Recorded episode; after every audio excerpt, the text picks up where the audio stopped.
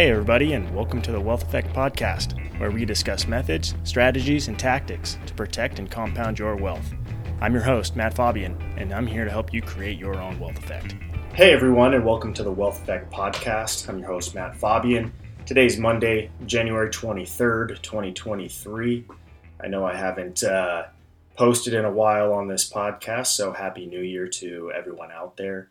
Uh, in terms of what we're talking about today, I know the debt ceiling is really on everyone's minds lately, uh, especially with the government hitting the debt ceiling uh, and the Treasury needing to pull off extraordinary measures to not default on their obligations. So, over the last week, it's really been nonstop news coverage of the federal government hitting that 31.4 trillion borrowing dollar limit. And in Washington, uh, you know, the drama is taking center stage again. Although this is uh, really a regular recurrence over, you know, really the last decade, we've seen a few showdowns over the debt limit. Um, many investors are still understandably nervous given this time around. While it's unclear how this will play out politically this time around, uh, before the estimated June 5th deadline. The fortunate news for now is that markets have taken these events in stride. But how can investors maintain perspective around the fiscal uncertainty despite this political theater? The large and ever growing national debt is a controversial topic that impacts the economy and markets in many complex ways. At its core, budget deficits occur when the government spends more than it collects in taxes and other sources of revenue, adding to the total debt each year. Even though tax revenues increase as the economies grow, even without raising tax rates, they have an out they have been outpaced by spending over time. These expenditures have grown across mandatory programs such as Social Security and Medicare, in addition to discretionary items such as defense and education. These expenditures have only accelerated since the global financial crisis in 2008 and the pandemic in 2020. The difference between revenues and spending is funded by government borrowing, i.e., issuing Treasury securities. Posted in the show notes, uh, we show the federal debt to GDP uh, percentage and one key area that we like to focus on is there's the total debt, which is probably what you're seeing in all the news headlines, which currently stands at 120% uh, debt to GDP. But we like to look at net debt, which is basically backing out the uh, U.S. government owned debt, which I'll talk about here in a moment. Uh, but that stands at 95%. So about 25% less debt to GDP than what you're probably seeing uh, in a lot of the mainstream media and, and business uh, news. So, what makes this discussion challenging is that several complex issues are intertwined. First, the question around the debt ceiling is not about government fund spending per se, but that spending has already been authorized through the normal budget process. The only question around the debt ceiling is whether the government can legally pay its bills. This is akin to signing the papers for a new car and then requesting an increase in your credit card limit afterward. For most of us, that decision to buy something can't be separated from whether we can pay for it or not, even if it's with debt.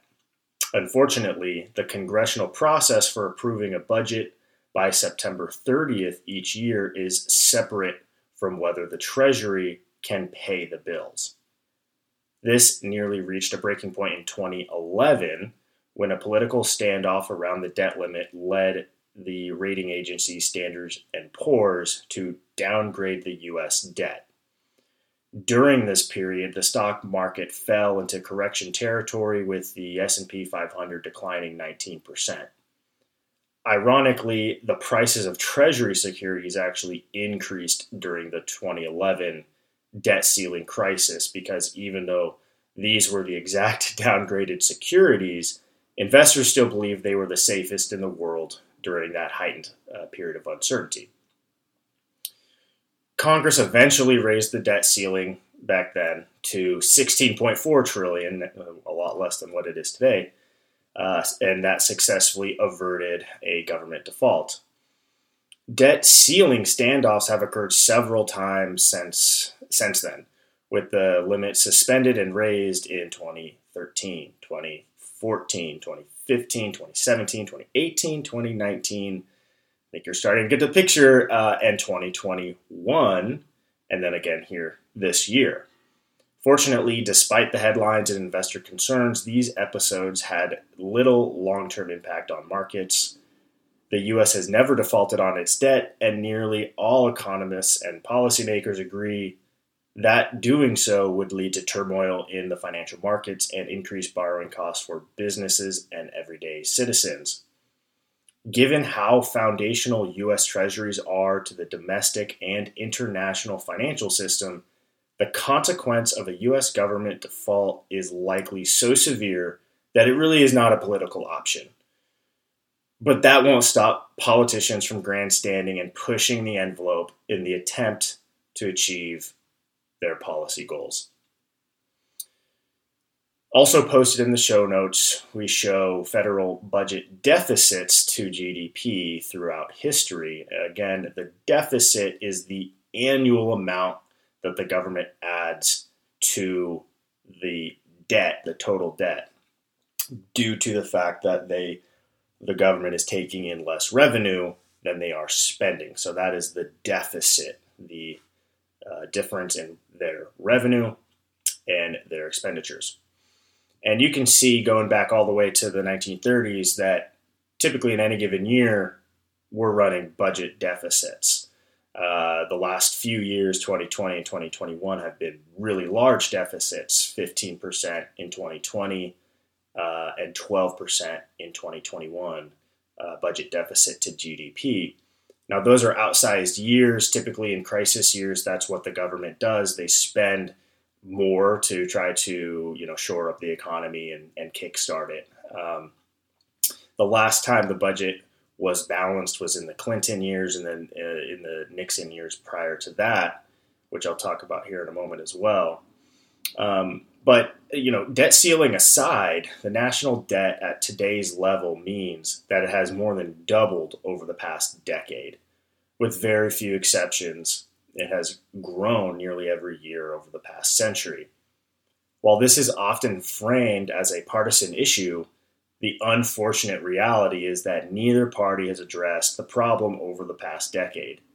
The last major effort was the bipartisan Simpson Bowles Commission in 2010, which had little lasting impact on reducing government spending.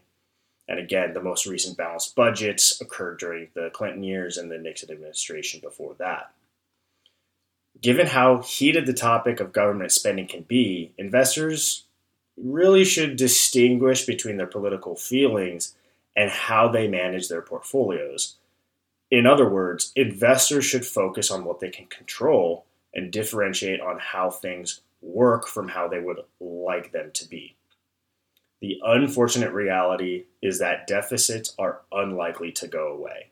And yet, despite how unpalatable that might seem, Markets have done well regardless of the exact level of government debt and taxes over the past century. In fact, as unintuitive as it might seem, the best times to invest over the past two decades have been when the deficit has been the largest. These represent times of economic crisis, when the government is engaging in emergency spending, which tends to coincide with the worst points of uh, the business cycle and the, and the market. And while this isn't something investors would hope is repeated, it does underscore the importance of not overreacting to fiscal policy and politics in one's portfolio.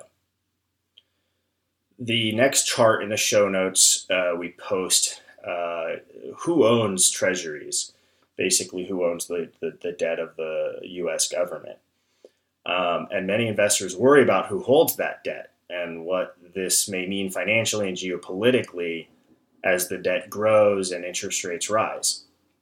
While it's true that treasuries are held by other countries, including China, since treasuries are essential to the global financial system, about 77% of national debt is still he- held by the US government itself or by US citizens.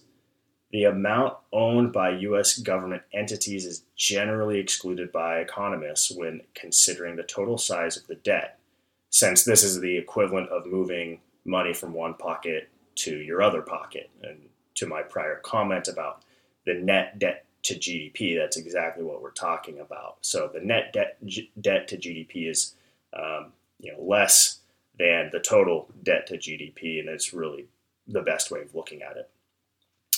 Uh, so you know, there's many headline numbers focusing on that total debt rather than net debt, which includes excludes the government borrowing, uh, may not provide the most accurate picture. That said, many investors worry that growing debt and deficit levels mean that treasuries could be less attractive in the future. In the extreme, this could hamper the government's ability to roll its debt, especially given the jump in interest rates. And while this is a possibility, it's still unclear where that limit, where the limits are. You know, like how much debt can a government reasonably and sustainably have? Uh, Japan, for instance, has been operating with a debt to GDP ratio of about 250%. So, you know, really more than double the US uh, for, for many years. And although interest rates have jumped over the past two years, uh, they really have also stabilized over the last several months, um, and, and which eases concerns over financing the government deficit. So, what's the bottom line? The political theater over the debt ceiling will likely continue down to the wire, and there will continue to be media coverage over the saga. As with many political issues, though, investors need to separate their political views and not react with their hard earned savings and investments. Thank you for tuning in to this episode of the Wealth Effect Podcast. Hope you're all doing well out there and happy wealth generation. Investment advisory services are offered through Faubion Wealth Management, a registered investment advisor authorized to do business in states where registered or otherwise exempt from registration. Nothing discussed during the show should be viewed as investment advice. Everything discussed is generic, non specific, non tailored information. If you have questions pertaining to your specific situation, please reach out to us at info at faubionwm.com or call us at 925 322 2450.